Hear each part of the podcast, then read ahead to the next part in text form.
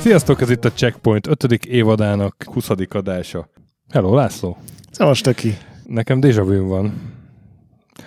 Déjà. De majd kenegetem és elmúlik, hogy ugyanígy ültünk így hármasban, és ugyanígy egy olyan témáról beszélgettünk, amihez én kevésbé tudtam hozzászólni. Úgyhogy szeretettel köszöntöm vendégünket, Géci Attilát, azaz Mackót. Sziasztok! A Gamer 365 review szerkesztőjét, aki ugye Zelda, kétrészes Zelda adásban volt itt legutóbb, most pedig a Game Boyról fogunk beszélni, és én nagyjából annyit vágok a Game Boyból, mint a Zeldából. Kicsit kevesebbet, mert ránéztél a Game Boyra, és úristen, ez így néz ki, vagy ekkora, vagy nem is tudom, mi volt a reakciód. A linket legalább felismered. Felismertem ezt is, csak a vastagsága meglepett, hogy ez ilyen vastag volt. Ez egy vastag, masszív, súlyos... Hosszúnak nem mondanám, de vastag. És ugye az apropó pedig az, hogy most 30 éves, vagy 25 éves, vagy hány éves ez a... 89, akkor 30 éves, ugye? Így van. Legalábbis a DMG 01-es, ugye a klasszikus kiadás. Természetesen én is arra gondoltam. Ami ugye a munkacíméből ered a gépnek a Dot Matrix Game, mint azt tudjuk. Rajta is van a borítóján. Bár ennek a rövidítése DMWSS, az annyira nem hangzik jól. No. Dot Matrix with Stereo Sound. De szerintem még ma is szép kütyű, nem? Tehát így nézem a napsütésben, megsüti ezt a zöldes hátteret, ez a napfény. És legalább van nem sárgul. Van egy esztétikája. Nem és nem sárgulnak meg, mert ugye nem fehér volt az alap, és ez tökéletesen működött 3 évtizeden keresztül. Vagy mindenkinek a fiókjában volt ellentétben a Super Nintendo-val, ami ugye a tévé alatt maradt, vagy sokáig kín volt. Na, hát hol kezdjük ezt a sztorit? Hányban? Mondj egy évszámot, László. 66. 66. 1966, úgy értem. Azt a mindenit. Akkor kiszületett akkor, vagy? Akkor került a Gunpei Yokoi a Nintendohoz, aki ugye az egész Game Boyt, meg az előtt gépeket megálmodta. De hát ugye akkor még nem volt a videójátékpiacon a Még nem Nintendo. Volt videójátékpiac. Igen, valóban. És ugye ott ő volt az, aki megcsinálta ezt a manipulátorkart, ami igen, volt Ultra Hand nevű ilyen műanyag játékot. Én gondolkodtam rajta, hogy ez hogy lehetne egy podcastbe leírni, hogy ezt mindenki azonnal fölfogja, és nem jöttem rá, hogy ez... Hát, mint egy ollót van egy olyan vége, mint egy ilyen kertészólónak, amit így két kézzel megfogsz, nem? Igen. És ha összenyomod, akkor így előre nyúlik a kar, mert az áttétek révén úgy...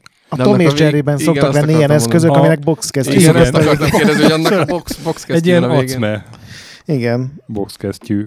De hogy jön ez a Game Boyhoz? Boxkesztyűben nem lehet Game Boyozni. Sehogy egyébként. Nem, hát mert ez a fickó szerintem egy tök érdekes alak, és ugye ő vezet el egészen a Game Boyig, meg még néhány utána levő dologig is. De ez a 60-as évek vége fele volt, amikor ez ugye? Igen, ez Ultra Hand. Ő volt az a mérnök, aki gyakorlatilag így egyedül levezette azt a váltást, ilyen Nintendo ilyen kártyagyártó, tudod, ezt a Hanafuda kártya, amit én még sose láttam élőben, de biztos nagyon szép. Ilyen kártyákkal foglalkoztak 70 évig, 80 évig, és fölvették ezt a mérnököt, és meglátták benne a zsenit, és gyakorlatilag hagyták dolgozni, és karácsonyra mindig csinált valami nagyon fasza dolgot, amit el lehetett adni, ilyen vagy elektronikus, vagy még az se volt benne, ilyen kis játékot, ugye volt ez az Ultra Hand, aztán volt ez a Love Tester, amivel ugye a szerelmi kompatibilitást lehetett. Nem. Ráraktad azt hiszem a homlokodra, meg a párod is, és megmondta, hogy hány százalékban vagytok örökké egymásé, és gondolom sok kapcsolat ezen tönkrement. Azt mondta a Love Tester, hogy csak 27. Egy 27-es skálán, az nem rossz. Hát szerintem 100-as volt. Meg ő csinálta meg az első ilyen fénypisztolyt, ugye, ami ennek a legelső verzió, ez még nem számítógépes volt, hanem tudod, ilyen szenzorokat lehetett a falra rakni, vagy ruhára rakni, és akkor lövöldözhetted egymást a suliban.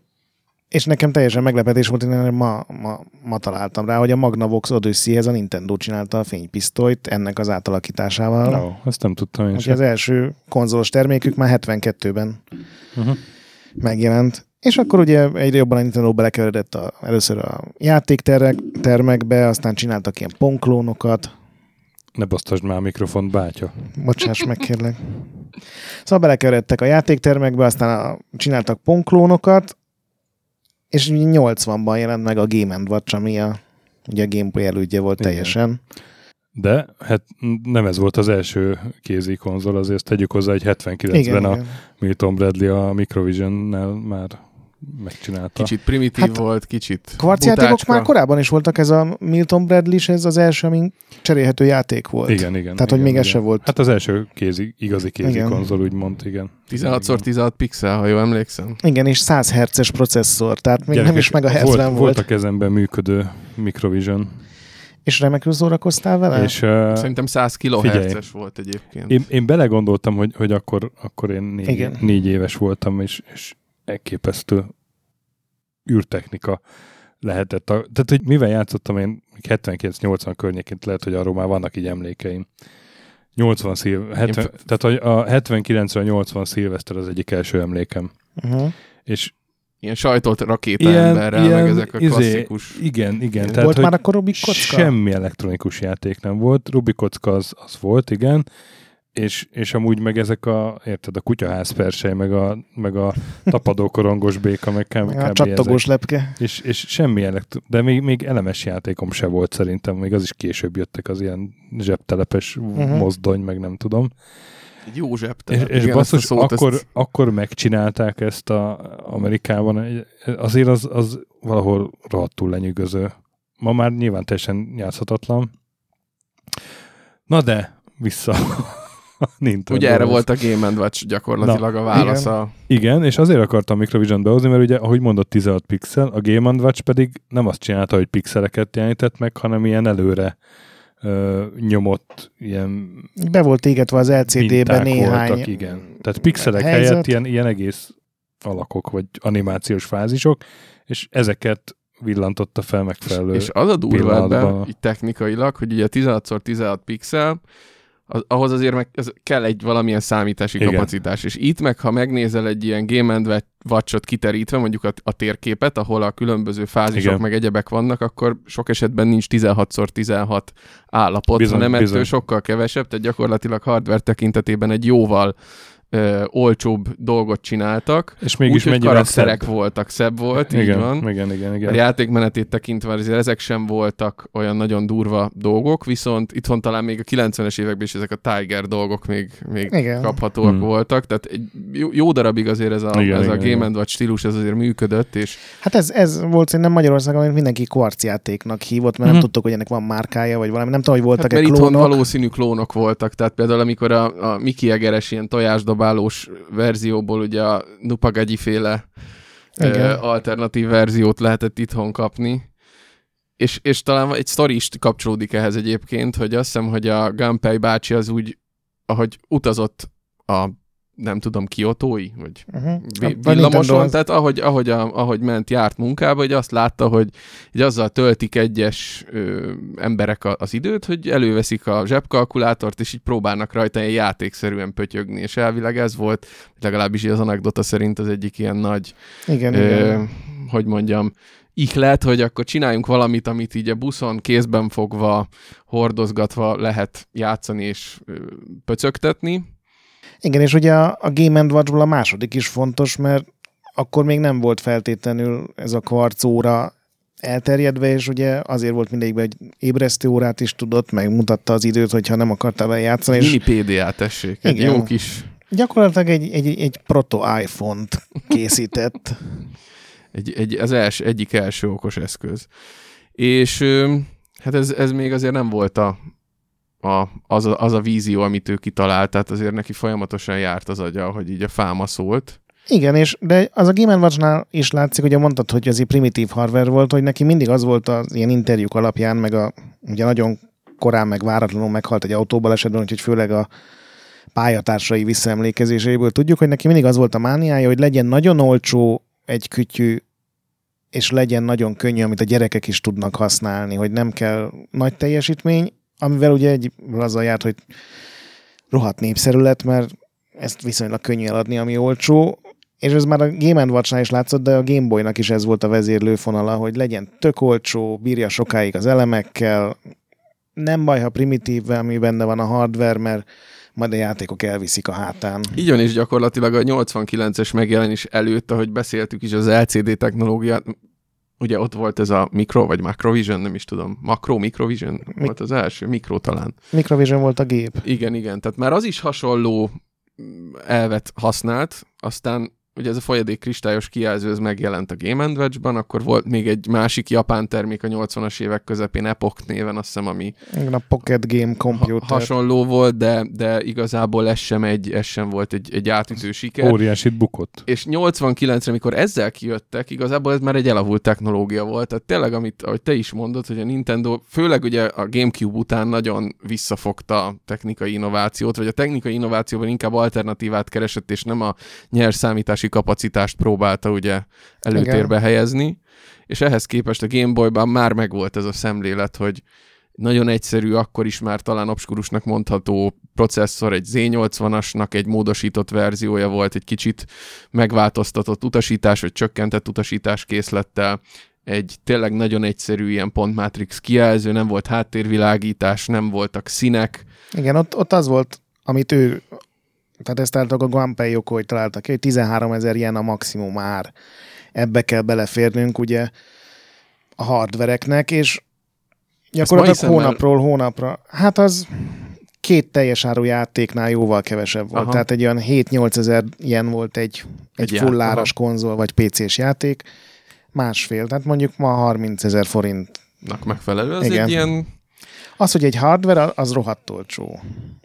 És hónapról hónapra kellett megvágni a dolgokat. Először a processzornak a sebességét vették le, aztán a memóriából kellett levenni, aztán szarabb LCD kijelzőt választottak. Azért lett ugye ez az első kijelású Gameboyoknak ilyen zöldes árnyalata. Igen, mert alapvetően nem is fekete, hanem indigó az a... Igen. Azt mondják legalábbis, hogy ilyen indigó színű. Hát az én szemem már hozzászokott egyébként, tehát én simán azt mondom, hogy fekete-fehér. Igen, és ezért háttérnek ráraktak egy zöldes fólia, vagy nem tudom mi van a képernyő mögött, amin de ugye rávetülnek, hogyha nagyon napfényben látod, akkor látszanak is az árnyékai a igen, és ez az, amit egyébként erről majd még később beszélünk szerintem, amikor a grafikáról és az általános esztétikájáról beszélünk ennek az egésznek. De akkor most már 89-ben vagyunk? Nem, ezt csak előre szaladtunk. Még... 87-ben kezdték el tervezni, ha jól emlékszem? Hát ezt nem tudom. Tehát évekkel azelőtt, hogy megjelent már ugye ez a tervezőasztalon ott volt ez a kütyű. Igen, de a Game & Watch az 91-ben jelent meg az utolsó, azt olvastam. Úgyhogy ez megint egy olyan dolog, ami a Nintendo-ra jellemző, hogy rohadt sokáig támogatja ezeket a dolgokat. Bőven azután, hogy kijött már a sokkal többet tudó utód. Ja. Biztos azért, mert jól fogytak. Meg szerintem Európában azért több éves késés indult az be. Igen. És én ugye osztrák határhoz közel laktam, és az egyik osztálytársamnak, mert most megnéztem a neten, egészen biztos, hogy az volt neki eredeti Nintendós Game & Watch, tehát nem klónja volt, valószínűleg akkor Ausztriából, és ez a kétképernyős Mario boss. Azok nagyon, én azokat csak néha újságban láttam. És így egy gyárba kellett dolgozni, és azzal olyan élmény volt játszani, és nekem meg valószínűleg klónom volt egy ilyen csirkével kellett, hogy mi ez tyukanyóba kellett elkapni. Csikis. A tojásokat? Nem, hanem nem, héják jöttek le a tojásokra, és a héjákat kellett visszaverni igazából, töket így alá kellett állni mindig a héjának, és nyilván több vonalban is jöhettek, és hát az egy ilyen, nem is tudom, egy kulcstartó volt ahhoz képest, amit a Nintendós srác így kivillantott egyből két kijelzőn. Nekünk a suliban az egy srácnak volt, amire emlékszem, most megnéztem, ez a parasút volt, amikor ugye két sziget között kellett így átficcenteni a karaktereket, és ünnepnap volt, amikor behozta, és tudod, akkor ilyen, jó, akkor megkaphatod a szünetre. Jellegű hozzáállása, és akkor ő volt a nap királya, imádtam. És ha bekapcsoltad, akkor felvillant egy pillanatra az összes fázis. Igen. az egész térképet láttad, és nálunk a Csak hogy kibe kapcsolgattam, hogy így spoilereket próbáltam nézni, hogy akkor ott, ha leesik az, akkor hova kell állni. Az a durva, hogy mikor én ilyen általános iskolás voltam, ugye a 90-es évek elején, ugye egyrészt nekem nem volt Gameboyom, tehát szintén a osztály menősrác cimborámnál volt annak idején Gameboy is, és ugye ez a Game & Watch-nak a különböző klónjai, neki például volt Konami által gyártott ilyen tini ninjás klónja, illetőleg emlékszem, hogy Tigerből, Street Fighter-től kezdve, ez nem neki volt, hanem ezt már lehetett így kapni így itthon is, és még az NBA Jam-et is megcsinálták, nekem például olyanom volt Tigerben, és ilyen visszagondolva borzasztó primitív, tehát egy-két játékmechanikai mozdulat volt benne, amit ki kellett használni, és ugye ez fokozódott, megismétlődött a végtelenségig, tehát azért örülök, hogy ezen átléptek a Gameboy-jal. De aki esetleg kimarad belőle, ez ugye úgy működik, hogy nincsenek animálódó, vagy akár mozgó karakterek a képernyőn, hanem előre be van égetve mondjuk, nem tudom, 30 helyre valamilyen ikon, és a különböző gombokkal tudod azt elérni, hogy éppen hova álljon a karakter, vagy volt, ahol nem tudom, jó időben kellett ütni egyet, ugye volt baseball játék például, úgyhogy ilyen szempontból rendkívül primitív volt, mert csak néhány állapot közt tudtad. Gyakorlatilag vagy ritmus kérdés volt, hogy valamit ki kellett kerülni, vagy átpasszolni, ahogy mondtátok, igen. Tehát kb. Ezek a mechanikák voltak. El sem tudom képzelni, hogy a Street Fighters azt itt hogy valósították meg, de hát, nyilván volt erre is megoldásuk, hogy akár több réteget is ráraktak, és akkor volt igen. Több karakter, akkor tudtál ugrani, ütni, védni, talán kitérni így az ellenfél támadásai elől. Igen, a Nintendo itt is ugye ez még nekik a legeleje, amikor még csak próbálkoztak, a Famicom már így sikeres volt, de ők szerintem így belátták, hogy jobb az, ha egyszerűbb maradt. Tehát itt ilyen, már a címei ezeknek a Game & Watch-oknak ilyen rendkívül primitívek, hogy egg, ball, tehát ilyen egyszavas összefoglaló címek, ők nem próbáltak meg, és a Tiger.com, ahogy mondtad, ő az volt ez az amerikai klón, és ők licenszeltek mindent a Batman-től kezdve, a Street Fighter-t, rengeteg minden volt, igen. És amikor egy ilyen komplex játékot akarsz vissza nyomorítani egy olyan szerkezetbe, ami teljesen alkalmatlan, az már sokkal rosszabbul sül el. Ez olyan, mint a mai mobiljáték. Hát még csak az sem, mert... Nem, nyilván nem csak. Belerúgtál egyet a mobiljátékokba. Így van, kellett egy ilyen is ebben a maiba. És akkor a Game Boy... 80, még annyi, bocs, hogy a D-pad az ugye Game & Watch-on született, a Donkey Kongban volt először, azt is ez a Gunpei Yokoi találta ki, hogy lehetne irányítóvá tenni a karaktert. Addig ugye minden konzolomhoz joystick volt, ugye a korai Atari 2600, meg a Fairchild, meg a Intellivision, meg az összes géphez vagy valami nagyon furcsa megoldás, vagy joystickot használtak. Tárcsás vagy joystickok, botkormány plusz meg gombok. Meg ilyen membrán, billentyűzet, meg egy csomó ilyen nagyon elcseszett megoldás, és amikor a játéktermi Donkey Kongot átültették Game & Watch-ra, akkor találtak ki a D-padot, amit aztán nyilván mindenki lelopott, akárhogy levédték. Úgyhogy ez egy ilyen tök fontos... Jó egyébként, hogy mondtad ezt a membrán gombot, vagy membrán billentyűt, mert egyébként az arra, hogy talán pont ma láttam, hogy az új Switch revíziónak a alaplapra égetett gombjai lesznek, és az is ilyen, tehát az alaplapon ott lesz a kontakt, mint a régi Gameboyon, és akkor egy ilyen membrános gomb lesz fölötte valószínű. Úgyhogy ez Nintendónál vannak tradíciók, amik nem halnak ki 30 év után sem. Hát szerintem a Switch D-padja pontosan ugyanaz a D-pad, mint amit a Gameboyhoz csináltak. Van nekik, gondolom, egy gyáruk, ahol 30 éve fossák ezeket a D-padokat, 10 000 szám, vagy millió szám. És ott a 30 éve ott dolgozó D-pad meós. D-pad szan. D-pad szamurájok. D-pad mesterek. Na. Azt említsük meg, hogy ugye ez 89 mikor jelent meg? Melyik hónap? Április volt. Japán. Nem, áprilisban, igen. És hogy ugyanabban az évben megjelent egy másik kézi konzol is, ugye az Atari-nak a Lynx. Igen. Amit teljesen más úton indult el, mert színes kijelző, ott azt gondolták, hogy majd a user vesz több elemet. Az ilyen 3-4 óra alatt lehúzta az elemeket. Abban ilyen erősebb hardware volt nyilván, ugye a színes kijelző miatt is, és hát kicsit olyan lehetett a helyzet, mint amikor mi a... Pontosan olyan lehetett a helyzet. 2004-es E3-on a PSP-re rácsodálkoztunk, hogy úristen, ez mit akar emellett a Nintendo a DS-sel? Ez kész. Visszalapoztam most már régi újságot, és teljesen ez volt, hogy az egyik jó, zöld és sötét szürke, a másik meg nézd meg, hogy a California Games-en ott van az összes szín. Igen. És az EGM-ben is elemezték ugye egymás, mert tényleg közel volt a launch, az amerikai ilyen 2-3 hónap különbség, és az elején teljesen az volt, hogy ez hülye ez a Nintendo? Hát mit akarnak itt? Már 16 bites korszakot élünk, és más NES is ugye már majdnem megjelent. Meg elvileg még a cégen belül is voltak szkeptikusai ennek a történetnek. De azért nem pont fekete-fehér volt, mert volt 4 árnyalat, nem? Vagy, igen, vagy, hát egyrészt ugye zöldes volt a legelső. Vagy, hát, igen. Bekapcsolom, megnézem. És igen, Mackó hozott mindenféle dolgokat. Egy csodálatos pattanással, vagy csippanással. Igen, le is halkítom, mert itt a végén. De igen, 4 árnyalattal dolgozott a gép. A szürke 50 árnyalatát látom itt, hogy nem kellett volna annyira belemerülnie. Sose olvastam, sose láttam, bocs. Nyugodtan. A szürke 50 nyalata. És ugye az eredeti Game Boy-ban 4 darab ceruzellem kellett, és ez körülbelül egy ilyen 15-20 órát bírt. A Lynx pedig ilyen legendásan hamar, ilyen 3-4 óra alatt lemerítette az elemeit. És abban is 4 kellett? Hát arra nem vagyok biztos, de szerintem vagy 4, vagy 6. Így van, 4 árnyalat egyébként. Ebben az a poén, hogy igazából szerintem technikailag ezt csak úgy valósítják meg, hogy mennyire van az adott pixel így meghajtva, vagy hogy az LCD működéséből adódóan mennyire van előfeszítve, nem tudom. Erről semmit nem tudok, hogy működik, az mindig sokkal több volt, mint amit én. Nekem ilyen emlékeim vannak, hogyha nem rakod be teljesen kattanásig a kazettát, akkor már a Nintendo logó is szétpixeleződve hibásan jelenik meg, és imádtam, amikor rájöttem egy újabb ilyen titokra, ami persze nem titok volt, hanem csak szakról raktam be egy kazettát a gépbe, de...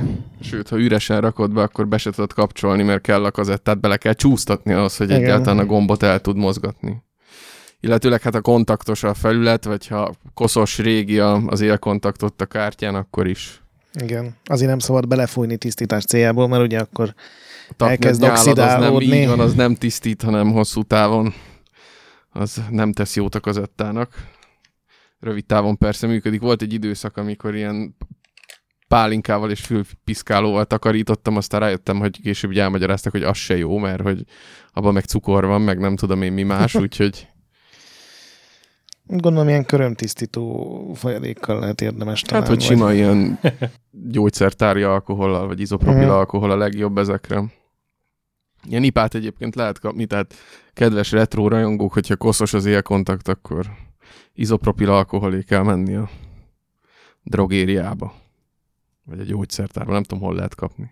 Szóval ugye a Nintendónak volt egy olyan vetélytársa, amire a sajtó inkább fogadott, mint rá. Igen, ez most mondanám, hogy ez régen volt, de mondtad, hogy mi 2004-ben ugyanezt csináltuk, tehát ez ugyanez volt, hogy a teljesítmény elképesztően fontos volt, és ilyen szempontból minden a Nintendo ellen szólt. És ha belegondolsz, a Wii előtt is voltak ilyen elég szkeptikus hangok, hogy gyerekek, igen.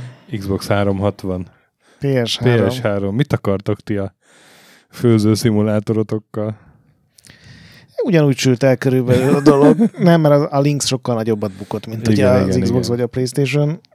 Nagyon hamar kiderült, hogy nem minden játékot lehet egyrészt átírni a Lynxnek az icipici képernyőjére, tehát az sem működött, mint ahogy egyébként Game Boyra sem működött minden, azért nem azt állítjuk, de főleg a japán fejlesztők nagyon hamar kitalálták, hogy hogyan lehet 4 árnyalattal is, és tényleg egy tök pici felbontású képernyő, azt hiszem 160x144-es volt, elképesztően jó dolgokat csinálni.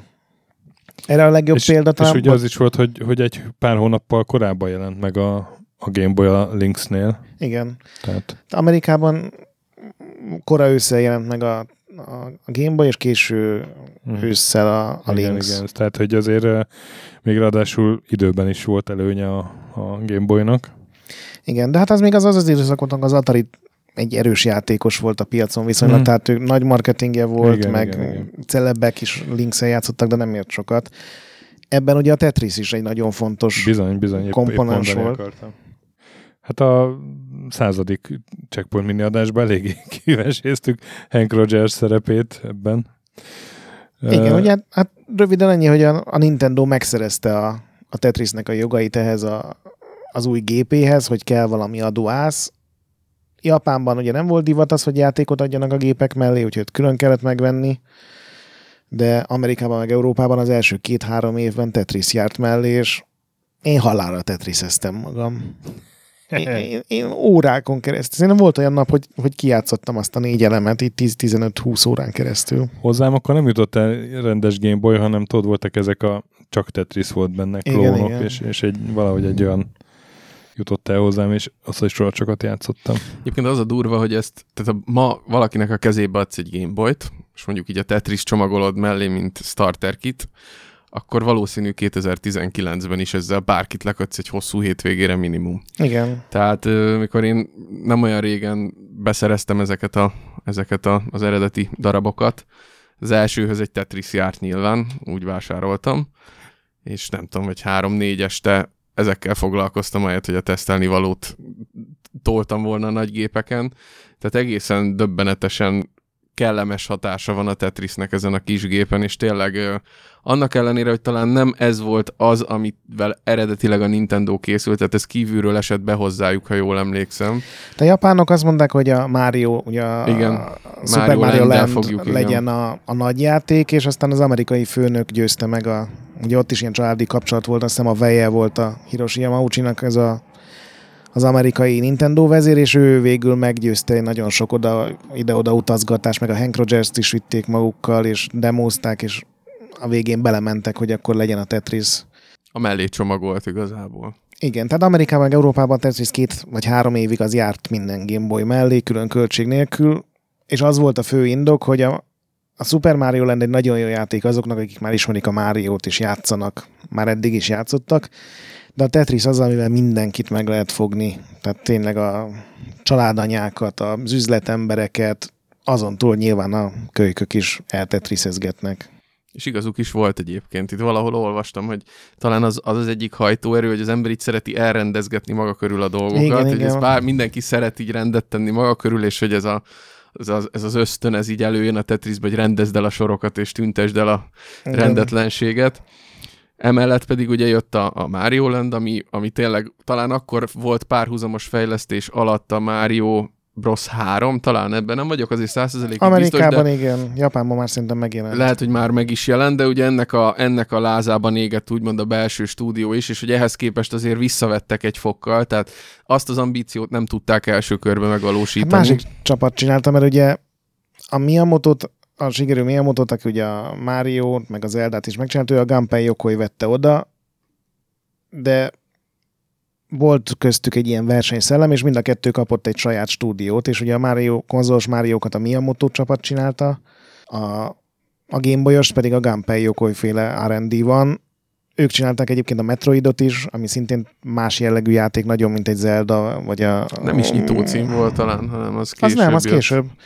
De a Mario Landet is ők rakták össze, tehát az nem is része a kánonnak, mert valami másik világon játszódik, meg más ellenfelek vannak benne, meg ugye ott vannak ilyen side-scrollozós szakaszok, ahol a Mario aztán tengeralattjáró van, meg igen, egy ilyen fedeles... Igen, ilyen smap jellegű, shooter játék jellegű történet. Az a durva ebben egyébként, hogy abba gondoljatok bele, hogy 64 kilobájt, tehát akkoriban azért ezekben a kártyákban nem voltak olyan túl nagy memória egységek, és a Mario Land 1 az 64 kilobájt. Tehát így... Én imádtam azt. Így rakd össze, és utána töltsétek be, srácok, ha van a közeletek, vagy Google képkereső, hogy így Mario Land Map. Így csak ennyit írjatok be, és nézzétek meg, hogy amúgy mekkora pályák voltak. Tehát szinte felfoghatatlan, hogy ezt a 64 kilobájtot, hogy kihasználták ezek a jó emberek. Igen, és az ráadásul úgy működött, hogy menteni nem lehetett. Nagyon sokáig a Game Boy játékokban nem raktak plusz memóriát, hogy lehessen menteni. Úgyhogy ott nagyon sokáig jelszavas mentés volt. Sőt, itt még az sem talán. Igen, a Mario Landben nem, viszont ha végigjátszottad és elindítottad egy új játékot, akkor nehezebb lett. Igen. Ugyanúgy, mint ahogy a Game & Watch-okban is volt a New B... Game Plus. Hát igen, de ugye a Game & Watch-on is volt mindig a B játékmód, ami általában mindig egy nehezebb verzió volt, hogy gyorsabbak lettek az ellenfelek, vagy többen jöttek, vagy valami, és a Super Mario Land ugyanezt tudta, hogy volt, hogy tényleg fölgyorsult a zene, az ilyen autószkrólozó pályák gyorsabban mentek, sokkal több ellenfél jött. Azt is volt, hogy 2-3 kört így végig lenyomtam, nagyon élveztem. Az ugye az volt a baj, hogy nem lehetett úgy kiszedni az elemet, hogy ne dögöljön meg a éppen aktuális játék. Tehát... Ja. És a harmadik végigjátszásra ugyanazt adta be, mint a másodikra? Nem, a harmadiknál visszaugrott az eredetébe, aha. És akkor így cserélte. Azt hiszem 3 vagy 4 ilyen teljes kör volt rekordom. És ugye ehhez képest a Mario Land 2, most kicsit előreugrok, csak így ha már a memóriáról van szó, az közel 10-szerese volt így. Igen, az már annyira nem volt jó egyébként. Legalábbis nekem annyira nem tetszett. Mind nekem tetszett ez is. De nézzük, milyen nyitójátékok voltak, ha már így. Alleyway. Hát ezen a kettőn kívül csak ilyen baseball, tenisz. Az ugye 2 NES játéknak, 2 nagyon egyszerű, nagyon korai NES játéknak az átirata. Az Alleyway egy ilyen breakout klón volt, meg volt egy mahjong játék még Japánban. Yakuman. Igen, az ilyen mahjongos. Én nekem, amikor a Game Boy menő volt, meg még létező forgalmazott hardware, nekem ugye volt mellé egy Tetrisem, és aztán kaptam egy ilyen 101 játék egyben című Varez kártyát, de nagyon szép borítója volt, meg minden. Tehát én nem tudtam nagyon sokáig, hogy ez egy Varez dolog, hogy ez egy illegális dolog, csak nem értettem, hogy miért fizetnek emberek X-et, hogyha X-5-ért kapok 100-at. Igaz, hogy nem volt 100, mert olyan 20 játék volt, és mindegyiknek 5 neve volt, tudod, hogy... Ismétlődtek, igen. De azért annak idején az nem lehetett egyszerű dolog ezt lehozni, vagy nem tudom, tehát ezek gondolom én kínai klónok voltak, nem? Én ezt egy spanyol nyaraláson kaptam, úgyhogy gőzöm sincs, hogy volt. Érdekes. Nem tudom, hogy még megvan-e, nagyon rég nem láttam, de... Mert ahogy ugye NES klónok, vagy a Fami klónok, ahogy szokták mondani, a sárga kazettás gépek, azok itthon is mentek, akár még piacra kimentél, még lehet, hogyha most kimész, még most is látsz hozzá ilyen kártyákat, de azért ez a Game Boy cartridge szerintem egy speciálisabb kártya, tehát ezt így... Ilyen a hackerek, azok szerintem a ilyen MacGyver jellegű karakterek, hogy bármit 2 szögből, meg egy gémkapocsból összerakott valamit, ami leszívta a romból az adatokat. Nem hiszem, hogy ezzel gondja volt bárkinek. Ugye nem volt még net, tehát nem tudták megosztani, de már létezett ez. Feltételezhetően a romokat, illetőleg a tartalmukat már akkor is dámpolták, tehát így pont nézegettem, hogy milyen spécien kiegészítők vannak, vagy ilyen, hát úgy fogalmazta, hogy hacker cuccok, így az eredeti Gameboy, az a mai napig rengeteg félét lehet hozzá kapni. Igen. És ilyen soros, meg párhuzamos portokon lehet egyesével terelgetni ott a biteket, hogy... Igen, de a hivatalos kiegészítőkből is voltak nagyon durák, mert nem tudom, emlékszem, volt egy ilyen nagyító. Amihez volt lámpa. Igen, meg... volt lámpa, meg ilyen külön 2 hangfal. Igen, meg a gombok így kiemelkedtek, úgy, olyan volt, mint egy transformer. Tehát így a Gameboyból így felpuffasztotta volna az egészet egy ilyen videókazetta méretű valamivé. Igen, ami szerintem, sose láttam olyat, de biztos vagyok benne, nagyon rossz volt. Tehát ez nagyító nem működhetett, a lámpa biztos rossz szögben állt, és a mono hangot kirakni 2 pici hangfalra szerintem az sem volt egy tökéletes ötlet, de volt néhány év, amikor a Game Boy nagyon jól ment, sőt, nagyon sok év volt, mert ugye... Hát mert aztán voltak későbbi modellek is, meg újabb faszajátékok. Mindig az volt, melyikről beszéljünk előbb? Hát szerintem a játékokról, mert azért a revíziók azok később jöttek, mint a jó játékok. Ugye milyen fontos címek voltak. Hát és akkor említsük meg Okada Satoru nevét, azt ugye nem mondtuk még eddig. Igen, ő volt aki a belsejét. Hát a Gunpei Yokoi tervezte a külsőt, meg a feature-öket, és ez az Okada volt az a mérnök, aki erre összerakta. És hát így nagyon sok projekten dolgoztak ők ketten együtt, és például a Metroidon is, ugye? Igen. És ezért nem meglepő, hogy egy Metroid játék aztán készült a Metroid 2. Ezért is, Game Boy-ra is, meg hát a korábbi NES-es milyen sikerjátékaik, a Kid Icarus, meg mi volt még? Hát nekik a Kid Icarus meg a Metroid volt, de ugye az egész Nintendo gyakorlatilag az összes franchise-t átültették, igen. A Donkey Kong, Mario... És a Kirby az nem itt jelent meg? Nem Game Boy-ra jelent meg először a Kirby? Hát ez egy nagyon jó kérdés, hogy az eredeti Kirby az 1992-es, itt van előttem is, hogy Greg kiszúrta, tényleg még Kirby nem rózsaszín rajta, hanem fehér a borítón. Na, de akkor Game Boy-ra jött ki az első Kirby játék, ezek szerint? Mondjuk azt, hogy igen, én úgy emlékszem, igen, valamelyik cikkbe beraktam az első képet, és úgy emlékszem, hogy az Game Boy-os volt, igen.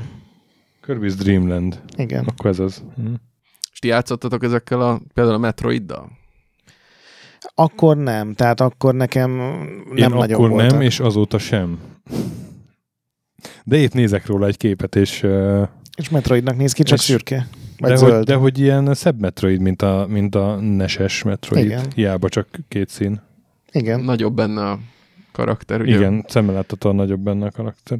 És egy kicsit a pályadizájn is szerintem, hogy mondjam, modernizálódott annak ellenére, hogy egy limitáltabb kijelzőn és talán egy limitáltabb képességű konzolra jött ki. Igen, nagyon sok fejlesztő, főleg a nyugatiak úgy csinálták a Game Boy játékokat, főleg eleinte, hogy fogtak egy NES játékot, optimálisan olyat, ami sikeres volt, meg jó, és belezúmoltak, és akkor gyakorlatilag kész volt a Game Boy verzió, és a Nintendo, gondolom, mert ők csinálták a hardware-t, felismerték, hogy ez egy teljesen rossz megoldás, mert ugye ez azzal jár, hogy a játéktérnek így a felét se látod be, tehát a játékélmény teljesen elromlik.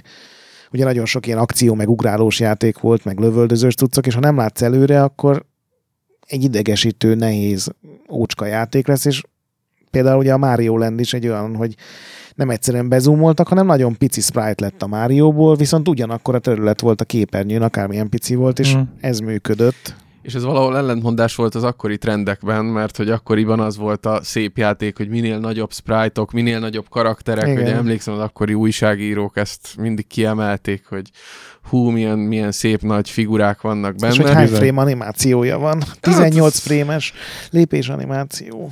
Tudod, ilyen amigás cikkekben volt mindig ez benne. És az a gyönyörű, hogy tényleg ez sokszor a játszhatóság kárára ment. És voltak azért olyanok, akik ezt sikeresen vették, ezt az akadályt, tehát nem egyszerűen rázumoltak, tényleg nagyok voltak a karakterek is, kicsi volt a látótávolság, de egyes ilyen akcióplatformereknél ebből külön művészetet csináltak, hogy képesek voltak így is működőképes játékokat, igen, csinálni. Tehát igazából azok voltak a jó Game Boy játékok, amelyek felismerték ezeket a korlátokat, nem akartak többet, vagy többnek látszani, mint ami. És mint ahogy egy minden sikeres hardware-nél, ennél is rengeteg sok szemét jelent meg, mert szerintem az első időszakban is, tehát nem kellett várni a 90-es évek közepéig, hogy na akkor jöjjen a shovelware időszak, hogy mindent rálapátolunk a gépre. Hát figyelj, a baseball, ami megjelent hozzá a launchra, az egy szerintem egy 82-es NES, egy nagyon szar 82-es NES játéknak volt a nagyon szar portja, tehát az első naptól kezdve volt 82-es NES játék. Hát Famicom. 83-ba jött ki a Famicom? Hát akkor lehet, hogy 83. 82-83. Megfogtál, igazad van. Majd megnézem a Wikipédián. De akkor is, tehát amikor a Game Boy kijött, az már akkor is egy 6 éves, és akkor is egy nagyon rossznak számító játék volt, úgyhogy azért azt hiszem 1000-nél is több játék volt teljesen, és abból, hogy szóval itt van nála egy Stargate. Így van. Nagyon sok volt a szemét, sőt, még azok a játékok is, amikről például most kezemben van egy Mortal Kombat kazi, azok a játékok sem mindig sikerültek jól, amik egyébként népszerűek vagy nevezetesek voltak. Nem tudom elképzelni Mortal Kombatot Game Boy-on. Hát az a baj, hogy miután játszol, azután se tudod elképzelni, mert hogy ez mi... kombozni. Ugye csak két normál gomb van egy... BBA. A szadján, de Killer Instinct is volt Game Boy-ra. És még az még... Az még jobban sikerült, mint ezek a Street Fighter, illetőleg Mortal Kombat. Igen, átiratok. Nagyon sok verekedős játék is volt, mert ugye amikor megjelent a Game Boy, néhány évre rákezdődött a Street Fighter őrület, és nagyon próbálkoztak nagyon sokan, de két gombra meg egy D-padra nem lehetett átírni, igen. És szerintem az a stílus, amiben a legnagyobb a szemét arány a Game Boyon, mert egyszerűen nem tudtak jót csinálni, mert valószínűleg nem lehet. Viszont 93-ban, amikor már úgy kezdett kicsit visszaesni a eladások, akkor jött a Zelda játék. Ugye igen, amit tavaly megbeszéltünk. Link's Awakening, amit tavaly megbeszéltünk, így van. És egy hónap múlva, vagy másfél megjelenik, ugye Switchre. És az a durva, igen, egyébként, hogy az eredeti Game Boy-os játék érdemeit dicséri, csak hogy visszatérjünk a legutóbbi podcastünkhöz, hogy gyakorlatilag szinte ugyanaz a játék, modern grafikával jön Switchre. Mondták is, hogy nem nagyon akarnak rajta modernizálni, mert az igen, úgy jó, ahogy van. Hát még egy csomó olyan kép van, hogy így nézett ki Game Boy-on fekete-fehérben, és ugyanaz a pálya ott van Switchen, csak nyilván gyönyörű, és olyan, mint egy ilyen miniatűra. Tehát tényleg egy az egyben ugyanaz. Mint egy ilyen tilt-shift effekt is van rajta. Csak tényleg az a borzasztó durva, hogy ezen a kis gépen 3-4 év eltelik, és képesek összerakni egy olyan időtálló, jövőbe mutató Zelda címet, ami szerintem most így lehet, hogy a tavalyi dolgoknak ellentmondok, de még akár még a Super Nintendo-s epizódnál is szórakoztatóbb, és fanabb vele játszani, hogy ilyen szép ékes magyarossággal igen. fejezzem ki magam. És ezt is elindítod ma, és 2 perc alatt beszippant, tehát egyszerűen döbbenetes. Igen. De ahogy itt pakolásszuk, tehát a Kirby-nél ugyanez van, nagyon jól csúszik, szép az animáció, szépek a karakterek, élvezetesen van felépítve a pályák sorozata, élvezetesen vannak a bosszok kitalálva, az apró gimikek, a játékmechanikai apróságok, tehát képesek voltak olyan dolgokat kitalálni, ami aztán később nem az, hogy nagygépről mászott vissza Game Boyra, hanem Game Boyról lett esetleg. Igen. A Wario Land ugyanilyen volt, ugye. Így van. Wario egy Mario spin-offnak indult, először főellenség volt, aztán már vele is lehetett menni, és egy rohadt jó karakter lett ez a röfögő nagy darab fokhagymazabáló fazon, aki... Úgy érzem a szagát. Igen. És az is egy tök jó sorozat lett, ami Game Boyon indult, és aztán volt már nagy gépes kiadása, meg már annak is vannak külön mellékágai, ugye a WarioWare-ek, ami egy rendkívül szórakoztató dolog. Sőt, az ugye a Game Boy Advance-en tetőzött szerintem a WarioWare, tehát az amikor elindult, az ott volt a legkirályabb, utána a többi az, még talán a DSS verzió, a többi az már kicsit ilyen izzadságszagú volt nekem. Igen, de az első WarioWare az zseniális. Ez az, hogy a Mario-nak az embetét fejreállították, és a karakternek meg ilyen alkoholista vörösre színezték az orrát. Így. Igen. Meg a bajuszát így kicsit így meg cikcakkozták. Ja, ez tényleg egy jó karakter, eredeti. Ja.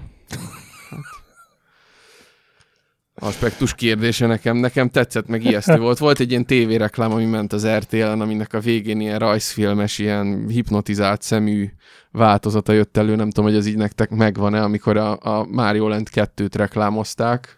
Ahol ugye az ő nem is tudom, mi volt a sztori, hogy elrabolt a hercegnőt, és nem a Bowser volt, hanem ő vagy a... Mario Land 2-ben az volt, hogy elrabolt a Peach hercegnőnek a kastélyát, és a Mario-nak pénzt kell gyűjteni, hogy visszavegye a... 6 golden coins, igen. Tehát ugye 6 világból kellett az érméket megszerezni, ahhoz, hogy be tud jutni egyáltalán a Mario-nak a kastélyába. És azt hiszem volt egy ilyen animáció, hogy lerúgja magára a papucsot, vagy így dereng nekem valami ilyesmi. Aztán így beszélünk róla, azt jönnek majd a kommentekbe a szörnyűséges kijavítások, hogy miket nézünk be. Lehet, hogy álmodtam a papucs lerúgást, de az biztos, hogy a reklámja attól rendesen tartottam ilyen 8-9 éves kisgyerekként. De hol láttál te Wario reklámot? Mondom, RTL-en, tehát amikor nézted ugye a német RTL-en, így ja, van, nézted a szellemírtókat, vagy nem tudom mi volt épp a 90-es évek elején persze, szombat délelőtt a Tutti Fruttit néztük.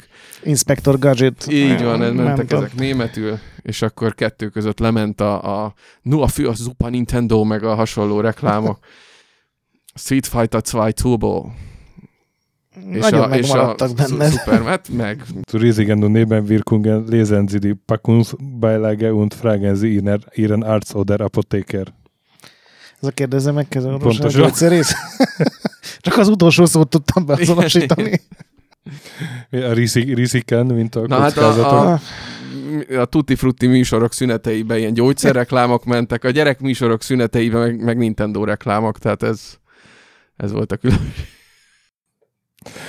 Igen, tehát kicsit idősebb vagyok nálad. Én nem a Inspector Gadgetet néztem, hanem a... Ő nem szombat délelőtt, hanem szombat hajnalban nézte az RTL-t. Péntek este. Az Inspector Gadgetnek péntek éjjel volt, és ott... A paródiáját, a felnőttes Ott láttam először Kiszel Tündét egyébként. Még fiatalon. Élmény lehetett. Nem volt az már akkor se. Akkor már inkább a Wario, én azt mondom. Egyébként... Na, de Mario is egy érdekes játék volt, mert megszakította azt a Máriós konvenciót, hogy futunk, ugrunk. Hát meg, hogyha hozzáír az ellenség, akkor nem haltál meg. Ez nekem egy olyan csoda volt. Ugye a Márióról lepattantak az ilyen puhább ellenfelek. Nagyon, nagyon jó kitalálták azt. És ugye, ami még ezen a Gameboyon egy nagy divat volt annak idején, és hogy ne szaladjunk még előre így az igazán nagy durranások, meg a géprevíziók felé, hogy minden ilyen hősnek megvolt a maga ilyen Tetris, vagy ha nem is Tetris, de valamilyen logikai játék variánsa. És ugye az a döbbenetes, hogy így mai szemmel mit látsz, felmész egy modern konzolnak, akár legyen a Switchnek így a kínálatához, és vannak az ilyen AAA játékok. Tegyük fel, hogy mondjuk a Wario Land az egy AAA játék volt Game Boy-ra. Az volt. És akkor volt mellé mondjuk a Wario Blast, vagy hogy hívták, mindjárt meg is nézem, vagy mindjárt mondom, ugye volt a Yoshi például. Akkor volt a gyakorlatilag az Elivé is egy ilyen Mario-sított breakout klón volt. Tehát ezek a klasszikus ilyen árkád és logikai játékoknak a Nintendo-sított verziói, és ezek ugyanannyiba kerültek. Igen. Ugyanannyiba kerültek, mint mondjuk az RPG-k, amikből szintén volt egy csomó ilyen Final Fantasy mellékszálak voltak rajta, Dragon Quest mellékszálak, amik szintén olyanok voltak, hogy Európában valószínűleg nem is jelentek meg akkor, tehát csak így emulátoron vagy évekkel később eBay-ről beszerzett kártyákkal tudtad kipróbálni, de még az ilyen komplex dolgok is működtek. A shoot-em-upok voltak kicsit gyengébbek, ugye a pici fölbontás, meg a kevés sprite miatt nem tudtak jókat. Igen, az korai Nokia telefonos feelinged van tőle, igen. Nem? Amikor ott is megjelentek ezek az első ilyen párpöttyös shoot-em-up játékok. Shoot-em-up, shut-em-up, shmup, hogy mondjuk szépen. Lövöldözős, űrhajós. És milyen szerepjátékok? Még a szerepjátékok térhódítása előtt voltak még nagy durranások. Például a Donkey Kong. És nem a country-ra gondolok most, hanem ami a Game Boy Pocket mellé érkezett. Nem tudom, ez megvan-e. Az is egy logikai játék. Az a Donkey Kong 94 volt. Így van. És ugye nem is tudom hirtelen, hogy a Game Boy Pocket vagy a Super Game Boy mellé érkezett ez, de nagyjából az az időszak. És ha jól emlékszem, ott már ilyen Super Game Boy-os háttér is volt. Ugye a Super Game Boy az egy nagyon furcsa jószág volt eleve, hogy bedugtad a igen. Super Nintendo-ba a kártya tetején volt egy nyílás, abba beledugtad a Game Boy kártyát, és tudtál Game Boy játékokkal tévé játszani. És kiszínesítette őket, ugye? Igen. Volt olyan játék, ami föl volt készítve rá, és annak meg volt, hogy szépen igen. Milyen színe legyen, meg volt olyan, amihez sőt, háttereket tároltak be hozzá, például a Donkinál, azt hiszem. Hát az nagyon, igen, de az volt az egyik volt. Első, azt hiszem, ahol háttér igen. is volt. De volt olyan, ahol te választottál pár ilyen színkombináció közül. Tudtál festeni most. Is hátteret a SNES-en. De ki volt az, aki SNES-en akart gameboyozni? Azért én ezt feltenném ezt a kérdést.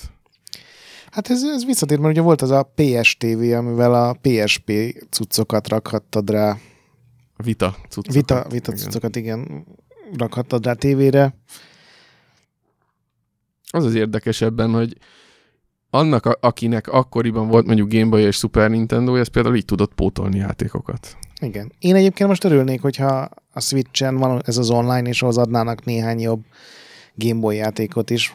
Így van, 3DS-en van egy Rahedli, ugye virtuál konzol, vagy nem is tudom, 3DS-en virtuál konzolnak hívják, igen. Még Wii U-n az biztos, hogy úgy hívták még. És ott például rengeteg van, csak a 3DS már nagyon nehezen esik jól bekapcsolni, tehát nagyon-nagyon pixeles az összes 3D-esnek a kijelző, így elszokott már a szemünk ezektől a nagy pixelektől, pedig, mint tudjuk, a nagy pixel gyönyörű.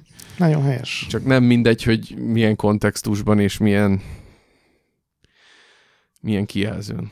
Valahogy 3D-esen én macerának érzem gameboyozni, bár a Metroid 2-t először 3D-esen vittem végig. Hát csak most 2 Gameboyt eredeti szürke nagy darab Gameboyt hoztál be, úgyhogy neked nem kell a 3D-esre fanyalodni. Biztos van még otthon néhány, nem? Nem. GBA-ból van 3 vagy 4. Az mindenkinek van, mert ugye kijött az ilyen SP, meg kijött a Micro. Van, így.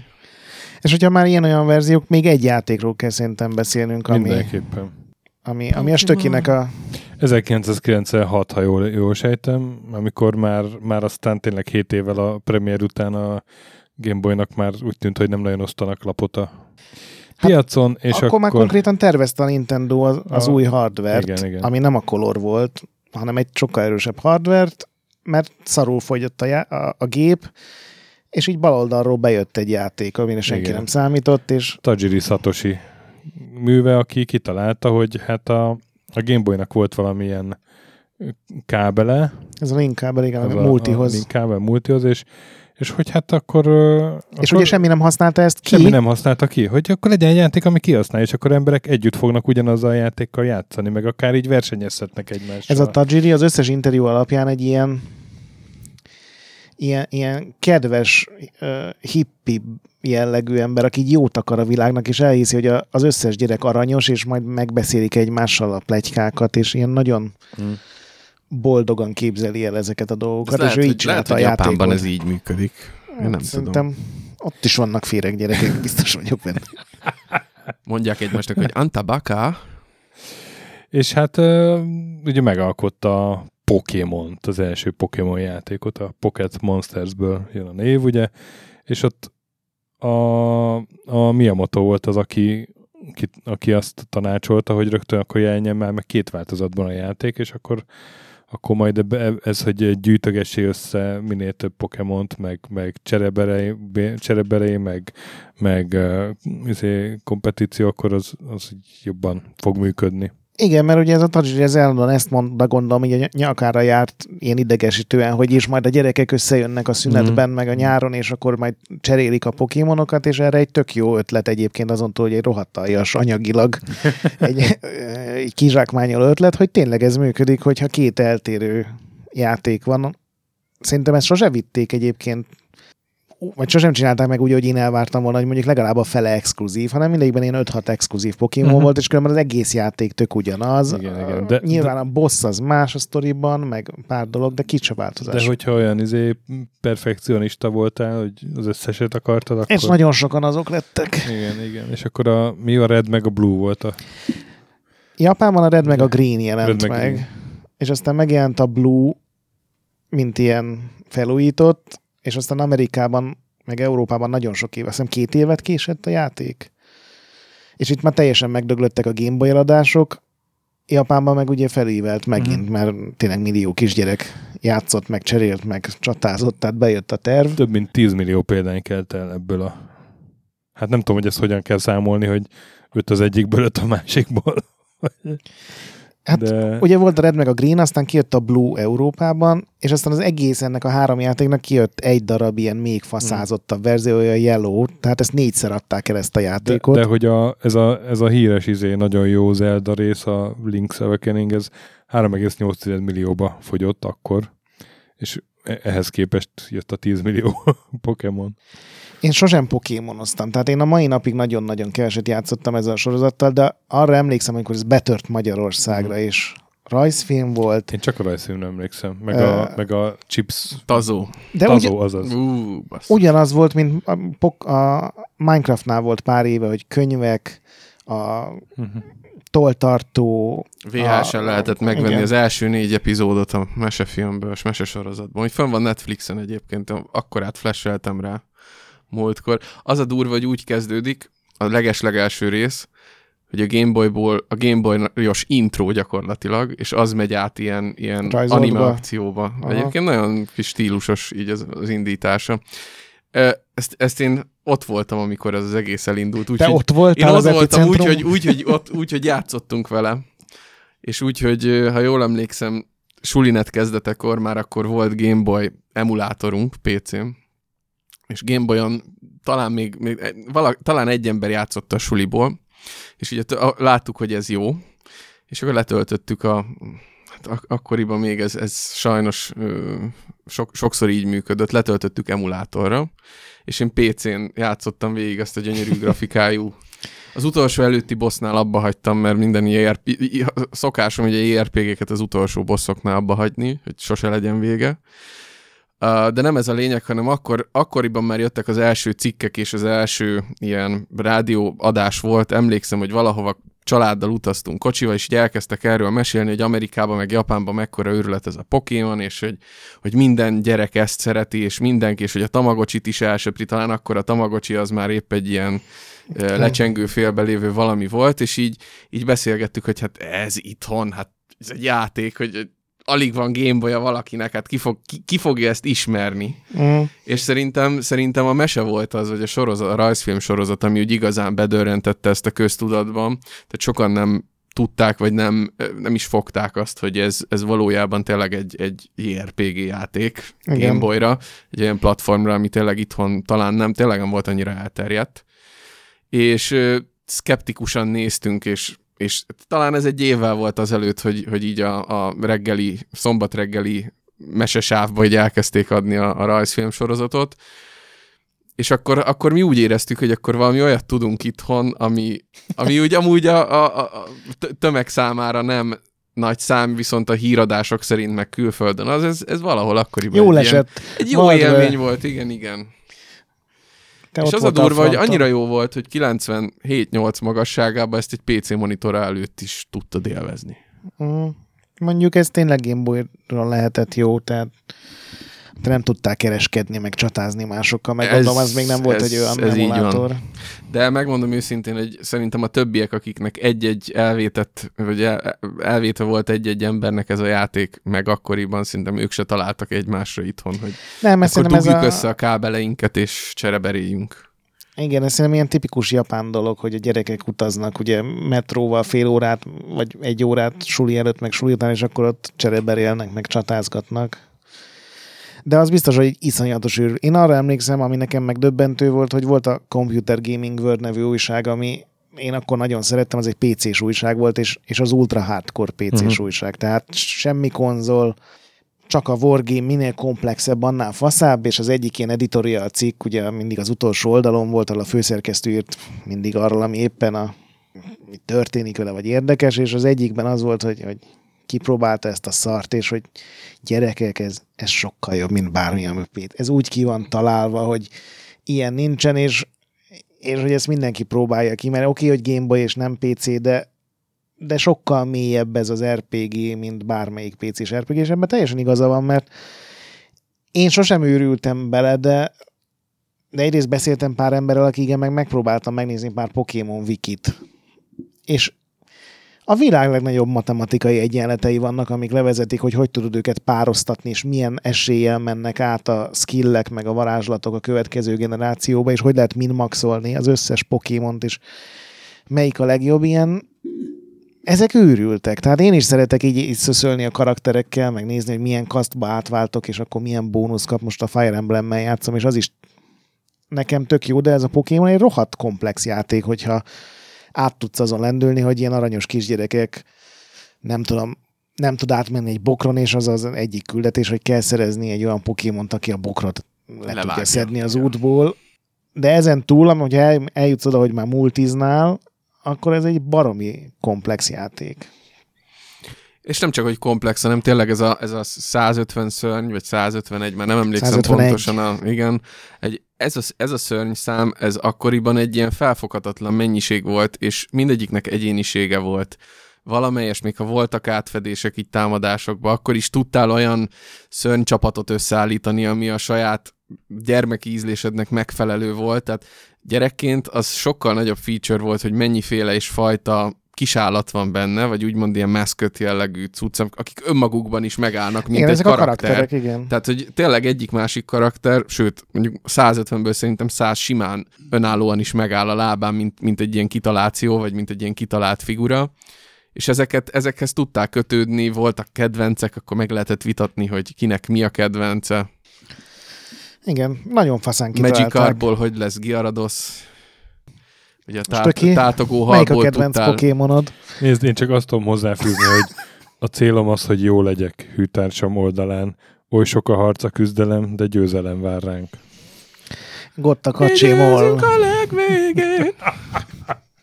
Pokémon. Igen, az a hard rockos sziklára kiállsz és énekelsz. Pokémon! Szóval a Pokémon nagyon durva volt, és akkora sikert aratott először Japánban, aztán a világon, hogy 5 évvel eltolta a rendes Game Boy folytatás konzolnak a megjelenését, és ekkor kezdődött ennek a sikerével, hogy elkezdték nyomni a különböző Game Boy verziókat, színes verziók voltak, ugye az alap Game Boy megjelent rengeteg színes tokban, voltak átlátszók, és aztán egy ilyen nagyon speciális újrakiadás volt már, azt hiszem. Volt fekete belőle, az irdatlan jól nézett ki. Igen. És talán ilyen vöröses, bordós volt rajta a felirat, az mai szemmel is szexi. Na és akkor milyen hardware módosulatok voltak? Egyrészt zárójelben tényleg tök gyorsan, 95-ben megjelenik a Virtual Boy, amit ugyancsak ez a Gunpei Yokoi csinált, és utána misztikus módon elhagyja a céget. Kevésbé volt sikertörténet. Igen. ma mindenki azt mondja, hogy nem is azért, meg nem is rúgták ki, meg nem elkergették, de hát azért össze tudunk adni kettőt, azt hiszem, stöki mi veterán újságírók, akik megjósoltuk a PSP sikerét. Így van. És a Wii bukását is megjósoltátok? Hogy ez... Valószínűleg. Azt szerintem mindenki megjósolta. Én már ezért nem próbálok jósolni. Igen, és akkor ő csinálta meg a Wonderswan, nem? Igen. Ami ugyanez a koncepció volt, hogy tök gagyi hardware. Az volt a igen. Most aki féltékenyen ránézett mackóra, ugye? Nem tudom, hogy lehet-e, vagy szabad-e, vagy ez kizárólagosan a te székedben szabad csak ilyeneket mondogatni. Te csak énekelgesd, amit az előbb. Fattyúdal. Nem. De ugye ment tovább, a Game Boy szekér volt, ez a Game Boy Pocket. 90. De lehetett, hogy a hattyúddal az tényleg, mert hogy utána történt a balesete. Szegény, akkor 90-es évek végén valamikor, 98. Igen. Azt hiszem, igen. Ja, úgyhogy hát az sajnálatos, mert biztos még tudta volna pár érdekes hardware-rel gazdagítani a videójáték történelmet. Na de... Game Boy Pocket. Mi gyakorlatilag tényleg egy zsebre vágható verzió volt. Tehát ez azért kellett a 80-as évek nagy ilyen bőfarmere, hogy ezt bele tud tenni a zsebedbe. Ez egy ilyen szovjet technikának. Aztán bejött a 90-es évek, amikor szűkültek a farmerek, akkor ehhez hozzá kellett igazítani a Game Boynak a fazonját. Aztán Japánban volt. Ja, bocsi. Igen, hogy eredetileg ugye úgy lett tervezve, hogy ez egy gyerek hardware is lesz, tehát rohadt strapabírónak kell lenni, nem csak, hogy az ellenfogyasztás tekintetében, nem fizikailag is, és azért lett ez ilyen... robosztus. Mondjuk így, ez egy gyönyörű, pozitív jelző. Egyébként tényleg robosztus, hát volt a kép, ugye azt hiszem, hogy valamelyik múzeumban található, vagy boltban, a New York Nintendo üzletben található az öbölháborúban felrobbant Game Boy, ami néhány Matrix hibát eltekintve tökéletesen viszi a Tetriszt. Szerintem még láttuk is, töké. Robusztus, ne haragudj. Robusztus. Igen, a latin robust szóból. Mi köze van ennek a kávézáshoz, baszki? Szóval azt látok, stöki, az, ami használjuk. Szétfolyva... robusztustalan. Game Boy-nak a kis teste meg van olvadva, de működik benne a hardware. Ami aztán simán lehet, hogy marketing, és kicserélték benne a hardware, de jó sztori minden esetre. És hát ez volt a legolcsóbb modell, ugye, hogy látom, mert ez majdnem fel annyiba került, mint az eredeti. 6800 ilyen. Igen. Az eredeti meg ugye majdnem 13 000 volt.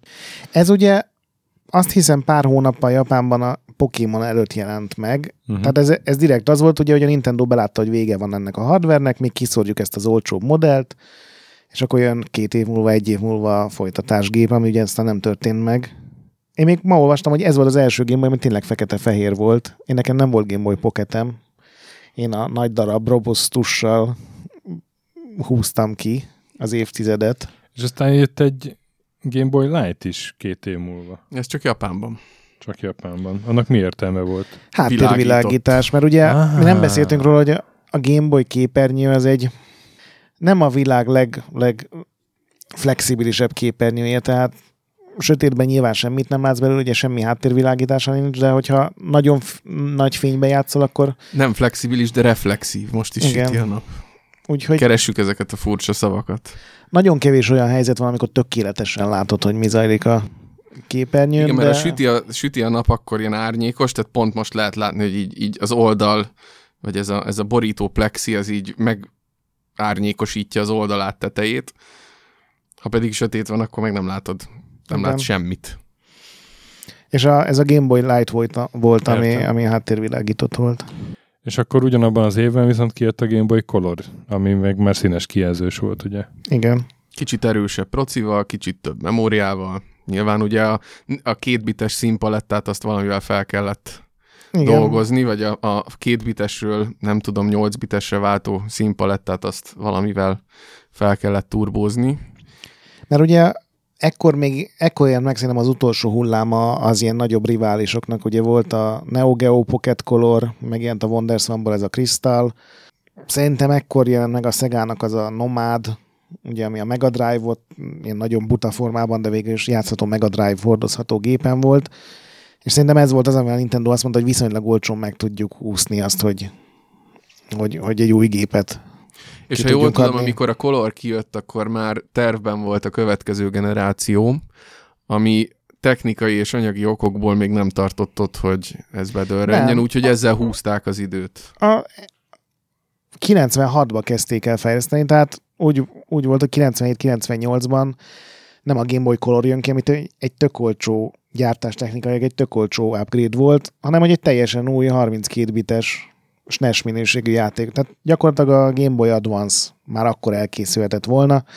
Nyilván sokkal drágább lett volna, meg talán nem tudott volna annyit, de ez a Project Atlantis néven futott, és akkor indult be a Pokémon, és csak azért állították le, mert hogy nincs rá szükségünk, mert idézőjelben a gyenge szart is el tudjuk adni, tehát nem kell gépet fejleszteni. Ugye ezért húzódott a 10 évig a Xbox 360 meg a PS3 generáció, és mert túl jól fogyott a gép, és nem volt szükség ezekre az 5-6-7 éves generációs ugrásokra. De... nektek volt Color, vagy játszottatok vele? Nem. Én mindezt csak kölcsön kaptam párszor, és nagyon tetszett. Ugye volt néhány játék, ami a Link's Awakening-nek is kijött egy színes verziója. DX feliratokkal jöttek ki ezek. És nagyon jól néztek ki. Én nekem az volt az érzésem már akkor is, hogy ez a Color, ez háttérvilágítás nélkül még rosszabb, mint a sima monokróm. Tehát amíg a monokrómnál fel tudta az agyad dolgozni, még esetleg ilyen félfényben is azt, amit látott, a Colornél szerintem már jobban taposta a szemedet a... Nekem a Color az a nagyon erős napfényben volt rosszabb, amikor a színek kifakultak, és ugye amikor csak 4 árnyalat volt, akkor az így elkülönültek a dolgok, akkor még így jobban látszott, de amikor már ugye árnyalatok voltak, meg ugye azt hiszem 56 szín lehetett egyszerre a képernyőn, ott már elveszett egy csomó minden, hogyha mondjuk a világosabb színek nem látszottak. De én nagyon irigyeltem azt, akinek van, tehát én egyszer egy nyaralás során láttam talán egy ilyen, ugye mentek Ausztriába, és akkor vannak ezek a nagy ilyen bevásárló központok a benzinkút mellett, és ott láttam először élőbe kiállítva, ez ilyen, nem tudom, 98-99 környékén lehetett, hát az a nyál elválasztás az úgy indult be, ahogy a nagykönyvben meg van írva, persze horror áron mérték. És volt valami olyan játék, ami kimondottan a Colorra készült, és érdemes meg szót ejteni róla? Hát a leginkább a Shantae volt, ami a mai napig tartó franchise, és ez Coloron indult. Ugye talán senki nem is várta, hogy ez akkora durranás legyen, és az egyik legdrágábban beszerezhető Game Boy játék is a GBC Shantae. Ugye ezeknél mivel cartridge-en vannak a játékok, ezért ez is úgy működött, mint a NES meg a SNES, hogy előre meg kellett mondani a kiadónak, hogy ő hány darabot akar, és mikor akarja kiadni, és aztán a Nintendo azt mondta, hogy oké, hát szerintem ez fele annyit ér, és akkor fele annyit nyomtak belőle, és akkor így jártál, és a Shantae az ilyen nagyon későn jelent meg, és ilyen letizedelték a kért mennyiséget, és valami 5000 vagy 50 000, tehát ilyen nagyon kevés példányt csináltak belőle, úgyhogy ugye azért is lett ilyen de ugyanakkor volt. Emlékszem, hogy egy nagyon jó alapokat is adott, tehát olyan volt. Animáció, meg olyan fluid. És mi a műfaj ennek? Ez egy platformer. Kérdés. Egy ilyen hastáncos lánykával vagy benne, és ha megnézed, így Shantae az mai napig kapható, és WayForward gondozza ezt az IP-t, ez egy futó franchise azóta is. És tök jók az új részek is. Igen. Meg és ugye volt a második generációs Pokémon, ugye, ami a Game Boy Color lényegében eladta, ugye az a Gold, meg a Silver, és aztán kijött a Crystal, a harmadik verzió, és abból már valami 30 millió ment el. Atya. Na és akkor 2001-ben meg Game Boy Advance.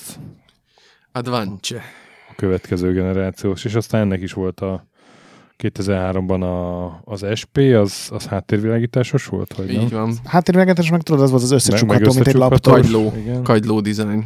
Telefonokban is akkor ez nagyon menő volt. És 2005-ben így. Meg volt még egy Game Boy Micro, ami nem tudom. Ami az egyetlen valódi zsebkonzol, ahogy egyik kolléga szokta mondani. Azt szerintem a legjobban kinéző kézi konzol a világ. Az egy gyönyörű dolog mint egy kis ékszer, vagy egy ilyen mai napig. De az is ilyen Game Boy Advance képességű volt? Igen, az egy Game Boy Advance, csak berakták egy ilyen jóval kisebb házba. Igen. Hát egyébként leginkább a régi kvarcjátékokra emlékeztet.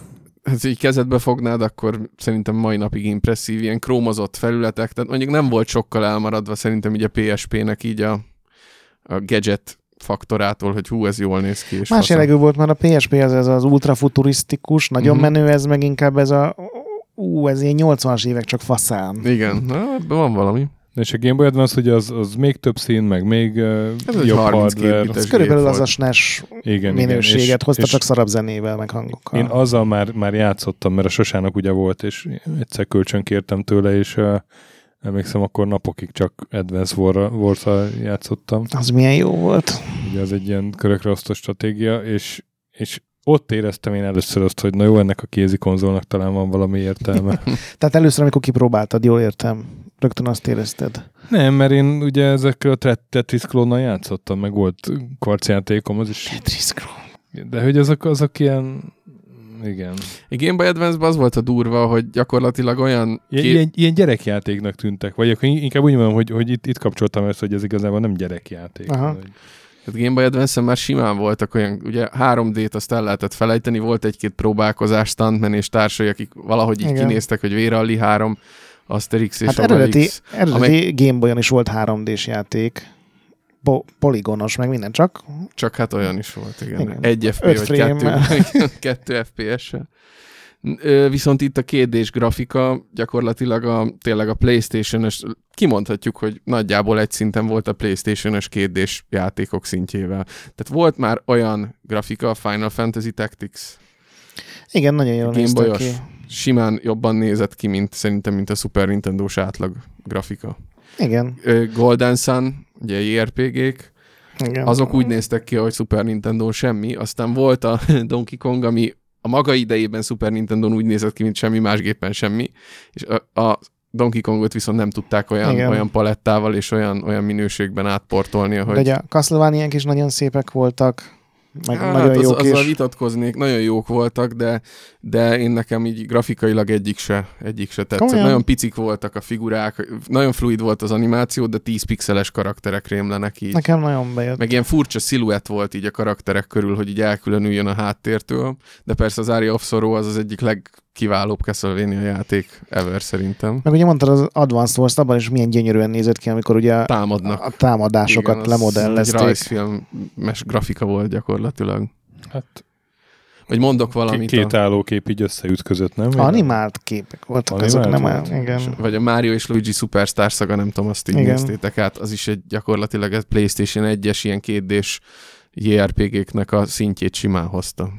És aztán miért nem Game Boy-nak nevezte a további konzoljait, a kézi konzoljait a Nintendo? Hát eredetileg az volt a terv, mert ugye ez ők pillérnek hívták ezeket a dolgokat, hogy van az otthoni konzol, meg a kézi konzol, és a DS ebben a harmadik lett volna, ez egy ilyen kísérleti dolog volt, még a Nintendo sem bízott benne, és az megint csak túl nagy siker lett, akkora, hogy gyakorlatilag kanibalizálta a Game Boy-nak a dolgát. Azért nem nevezték el szerintem valami Game Boy DS-nek mondjuk, mert nem akarták ezt a fasza nevet megint egy ilyen potenciálisan összeomló. Rizikós dologra. Gondolom, ők is látták a PSP-t, és ugyanúgy gondolták, mint mi, hogy... És annak idején szó is volt arról, hogy készül a Game Boy folytatás, amiből aztán végül is nem lett semmi teljesen értető üzleti okok miatt. Igen, tehát ott az volt, hogy a DS az egy kísérlet, megpróbáljuk, vagy megy, vagy nem megy, de hogy amikor még azt kellett mondani, akkor azt mondták, hogy de lesz új Game Boy, és nyilván... Mint ahogy most is azt mondják, hogy a 3D-esnek nincsen vége. Igaz, hogy nincsen már megjelenés rá, de az még mi támogatjuk hivatalosan, és ez nekünk nagyon fontos. És most hülyeség lenne egy új DS csinálni, amikor megjelenik a Switchből a handheld only verzió. És nem tudom, hogy így a zárás fele mehetünk, hogy milyen öröksége van ennek a Game Boy-nak. Nekem van egy-két téma, amit ezen a ponton befűznék. Én egy olyan kérdésemre nem ehhez kapcsolódik, hogy ma érdemes-e Gameboyozni, vagy melyik modellel érdemes Gameboyozni, és aki most így rászánná az időt, energiát, pénzt, hogy képbe hozza magát, akkor szerintetek merre induljon el? Mert gondolom nem a 1989-es alapmodellel és a Tetrisszel. Nem, mert ugye azról nem beszéltünk, hogy ezek visszafelé kompatibilisak, tehát a Game Boy Micro volt az első, ami nem volt kompatibilis, az annyira pici volt, hogy nem lehetett beletömni egy ilyen nagy darab régi kártyát. Meg nem is volt benne, talán az E80-as proci, az benne volt konkrétan a Game Boy Advance-ekben. Na de várjál, de a Game Boy Advance-nek egészen más a kazetta mérete, mint a kilógott belőle, de működött. Szélessége ugyanilyen. Igen. Azta. De jó. Tehát a Game Boy Advance cartridge az ennek a tehát félben van vágva. Igen. Én azt mondom, hogy nyilván érdemes megnézni pár játékot videón, vagy akár emulátoron, de aki ezt akarja, az egy Game Boy Advance SP-t tud venni az eBay-en, már rendes háttérvilágítással fölpimpelve, ami tényleg a nagy napfénytől a teljes sötétségig tök jól játszható, és játszanak a színek. Ez ilyen mind utólagos, ilyen extrák vannak beszerelve. Nem tudom, emlékszel, még az első generációs Game Boy Advance, annak ugye nem volt háttérvilágítása. Nem, olyannal kezdtem, és borzasztó volt az is, igen, a színeket. És mi rendeltünk hozzá Amerikából ilyen rárakható lámpát. Nekem is volt, igen. Amivel már így lehetett egy picit sötétben is játszani. Úgyhogy ennek ellenére borzasztó volt. Tehát az a lámpa az még rosszabbul sült el szerintem, mint az eredeti Game Boy-ra ráhúzható ilyen Transformers én nagyító használtam, és lámpa. De nyilván nem volt ideális. Úgyhogy volt ilyen Warmlight, vagy Wurmlight, vagy valahogy így hívták, ilyen kis kacskaringós vége volt. Igen, azt úgy tudtad beállítani, hogy akartad. Az. Nekem is az volt. Mondja, hogy szerintem az Advance SP-ből valami faszább háttérvilágításos verzió, az még mindig jól néz ki. Nagyon sokféle színbe lehet kapni, tehát még azzal is tudsz játszani, hogy éppen melyik tetszik. Én háromféle opciót mondanék, ha lehet. Az egyik az, hogy szerezzetek be egy eredetit. Azért, mert ezt a dot matrix feelinget szerintem nem adja át sem emulátor, sem DS, sem lévő virtuálkonzol, sem Game Boy Advance, sem futtatott Game Boy játék, mert egész egyszerűen az az esztétika, ami bejön azzal, hogy van egy árnyéka, ott vannak a pontok, a kontraszt, amiről beszéltünk, ezt tényleg nem adja vissza se emulátor, sem későbbi gép, ami visszafelé kompatibilis. Tehát az első, hogyha nagyon hardcore vagy, akkor dur bele és próbálkozz egy eredetivel. Nem is olyan nehéz, nem is olyan drága ma már. Tehát nem, itthon nem, is lehet tök olcsó pár ezer egész jókat lehet szerezni. Arra figyeltek, hogy elemfedél legyen, a gombok azok működjenek, illetőleg hát néha van ilyen, hogy a képernyő ilyen matrix sávokban elmászik, illetőleg, hogy fekete képernyő, és ezekre mind vannak ilyen egyszerű pákával megoldható hackek, tehát ezzel nem kell úgymond ezen nagyon sokat teketóriázni, viszont a B-verzió, vagy a kettes tipp. Az ügyességesztő egyébként a pákán is csomót keres. Így van. Nem, a páka eladó keres rajta sokan. Az a baj, ettől csak rosszabbat tudnék, de nem megyek bele. Mondd a kettes opciót. A kettes opció az, hogy... Szippantós kakán is csomót keres, mindegy. Szerinted sokat keresnek a szippantós kocsisok? Na pedig egyszerre két pákával tolja az a forrasztó pápa, vagy na mindegy. Szóval kettes verzió az, hogyha már eleve nem félsz attól, hogy egy kicsit így hackerkedj, akár hardware szinten is lehet hozzá kapni komplett csomagokat, amivel háttérvilágítást, kijelzőt tudsz cserélni. Az már csak egy külön ilyen betegség, hogy van, aki Raspberry Pi-t varázsol egy Gameboy-tokba, és akkor egy ilyen ultimatív emulátorgépet csinál belőle. De nem, tehát ha sima Gameboyról, akkor fel tudod pimpelni a régi Gameboyt, ez a lényeg. Ilyen gyakorlatilag kulcsra készen kapható, eBay-ről rendelhető csomagokkal. A harmadik verziónak én pedig nem is biztos, hogy az SP-t mondanám, hanem a mikrót.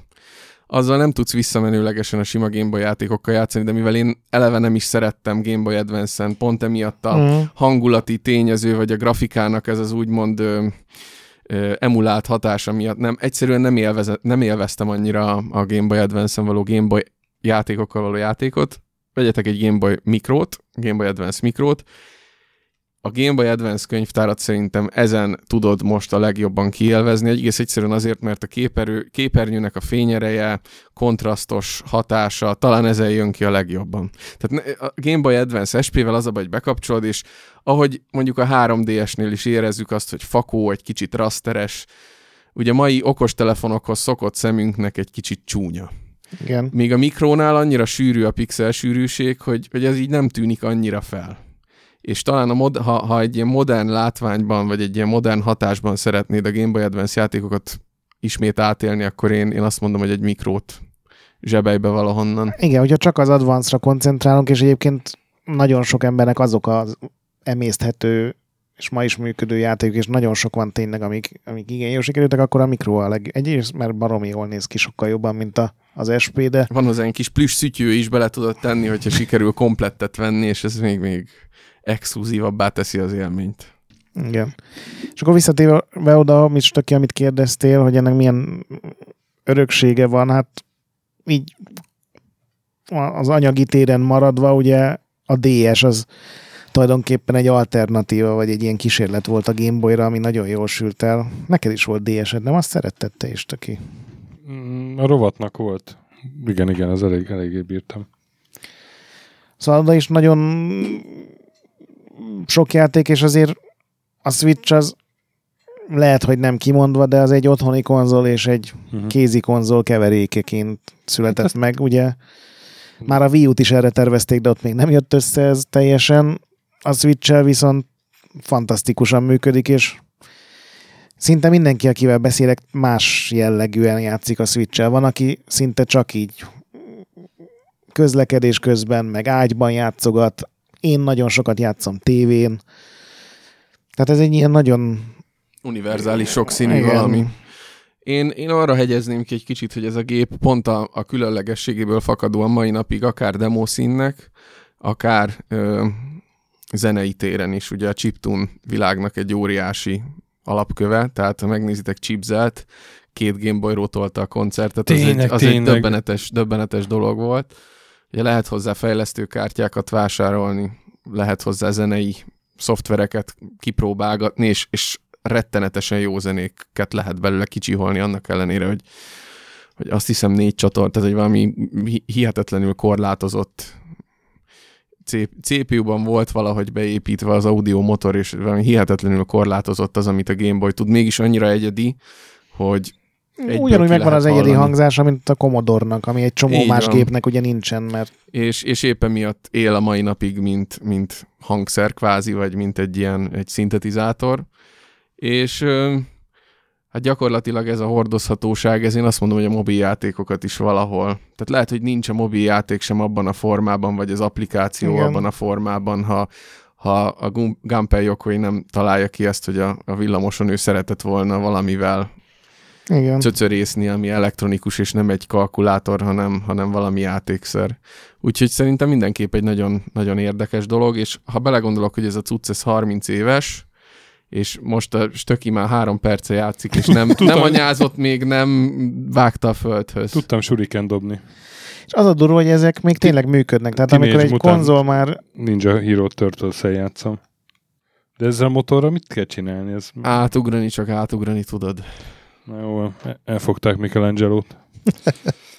És még annyi, hogy ugye a játéktörténelmet nézve, vagy játékipart nézve, meg az volt a legfontosabb, hogy amikor a Nintendónak éppen szarabbul ment, a Game Boy-ból befolyó iszonyatos pénzek mindig nagyon jó anyagi helyzetbe tartották a céget. Tehát amikor a Game Boy, vagy GameCube az első Xbox, meg a PlayStation 2 mellett csak fonnyadozni tudott, akkor eladtak 25 millió Pokémont az éppen aktuális generációból Game Boy-on, és ez nem az, hogy a felszínen tartotta a céget, de rohadt gazdag cégként tartotta a felszínen. Tehát nagyon fontos, a Game Boy elkezdett pénzt nyomtatni, ahogy ugye a DS-ről mondták, hogy itt Prince Money. Na hát akkor játszatok a Game Boy valamivel. Itt több ötlet is elhangzott. Tényleg nekem így most hozzányúltam, és a kezembe maradt. Nem volt rossz élmény. Ezzel tökéletes dicséretével zárjuk az adást. Kinek mi marad a kezében? Végül is nem szaglik. Nem, hát ha kifolyik ez benne még az újratölthető elem, akkor azért tehát voltak ilyen problémák. Tehát még egyszer. Szóval én most kipróbáltam, és így igazából lehet, hogy adok egy esélyt egy fejlettebb modellnek, így a régi szép GBS emlékeket előcsalogatni. Szóval köszönjük szépen, Mackó, hogy itt voltál. Én köszi a lehetőséget, hogy itt láttam. És hogy elhoztad a kis kincseidet. Igen. A kincseidet és a Stargate Game Boy kiadását is. Ez van a legjobb állapotban, tehát ezt azért hoztam, mert ez tényleg olyan gyönyörű, hogy egybe van, nincs szakadt sarka, meg ilyenek. Ti pedig legközebb is tartsatok velünk, amikor minivel jövünk, aztán vendéges adás, és így tovább. És mentsetek boss fight előtt. Gameboyba lehet? Nem. De vannak azért olyan kártyák. Advancon már volt olyan is, hogy checkpoint is. Sima Gameboyon is volt elemes kártya. Mentsetek Gameboy Advancon, ha olyan, ha nem, akkor checkpointozzatok, de boss fight előtt mindenképp. Olvassatok Retrolandet, és csapassatok velünk Discordon. iTunes-on értékeltek minket 5 csillagra. Legalább. A BIOS ne piszkáljátok. És ne fújjatok bele a Gameboy kártyákba. Igen, és a gorilla pedig fantazma. Sziasztok! Sziasztok! Hello!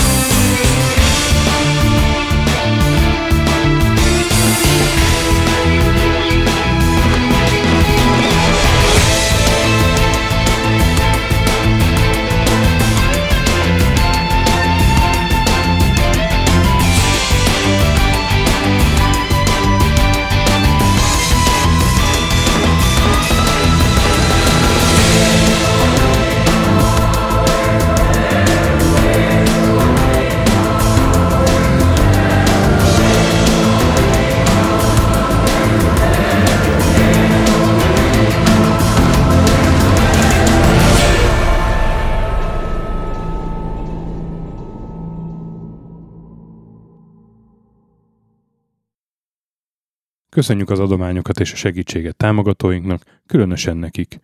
Pumukli, Andis 123456, Bastiano Coimbra de la Coronia Iaz Védó, Conscript, Kis András, Dester, Joda, Kínai, Gac, Hanan, Zsó, Takkerbá, Flanker, Dances with Chickens, Gabez Mekkolis, Daev, Hardi, Tamás, Sir Archibald Réten, Nobit, Sogi, Siz, CVD, Gáspár Zsolt, Tibiúr, Titus, Bert, Kopescu, Krisz, Ferenc, Colorblind, Szaszamester, Zsoff, Hollósi Dániel, Balázs, Zobor, Csiki, Suvap, Kertész Péter, Richard V, Szati, Nagyi, Melkor 78, Nyau, Snake Hizboy, Vitéz Miklós, Huszti András, Vault 51 Gamerbar, Körmendi Zsolt, Péter, Valaki, Kviha, Jaga, Mazi, Kongfan, Tryman, Magyar Kristóf, TB88, FT, Creed 23, Invi, Kuruc Ádám, Inzerkőn Egyesült a videójátékos kultúráért,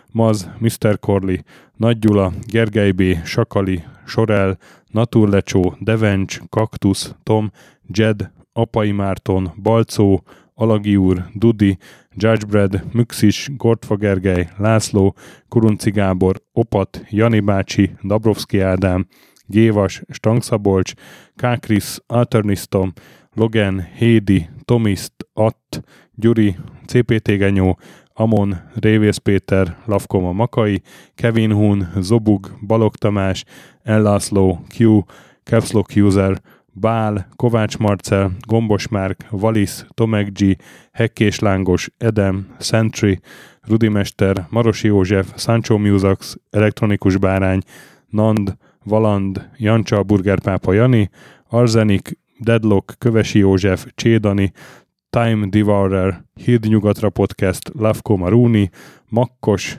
Szabó Ferenc, Esring, Selmeci Dávid, Csé, Xlábú, Kacúr Zsolt, Kis Balázs és Bob.